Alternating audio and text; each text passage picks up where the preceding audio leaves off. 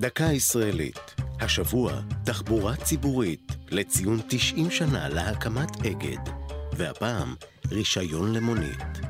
בחזית כלי הרכב בתקופת המנדט הבריטי התנוססו לוחיות רישוי במגוון צבעים, אדום, לבן, כחול וגם ירוק. כשהרקע הלוחית היה ירוק, ידעו עוברי האורח לזהות. זו מונית. על כן מכונה רישיון להפעלת מונית בארץ מספר ירוק. עם קום המדינה, מספרים ירוקים הוקצו ברובם לחיילים משוחררים ולנחי צהל. במקביל התפתח שוק שחור של מסחר בהם.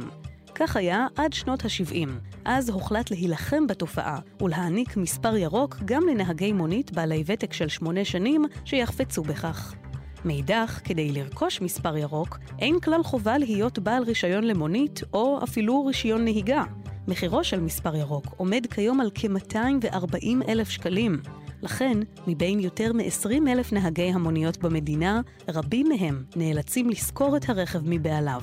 לרוב משלם נהג המונית הסוחר אותה, גם הוצאות כמו דלק וביטוחים. אם התקשתם בזמן האחרון להשיג מונית בשעות הלחץ, כדאי לדעת שרבים מנהגי המוניות מתלוננים דווקא על ריבוי המוניות בארץ, המקשה לדבריהם על פרנסתם. זו הייתה דקה ישראלית על תחבורה ציבורית ורישיון למונית. כתבה יובל אונגר, ייעוץ הדוקטור משה בקר, עורך ליאור פרידמן.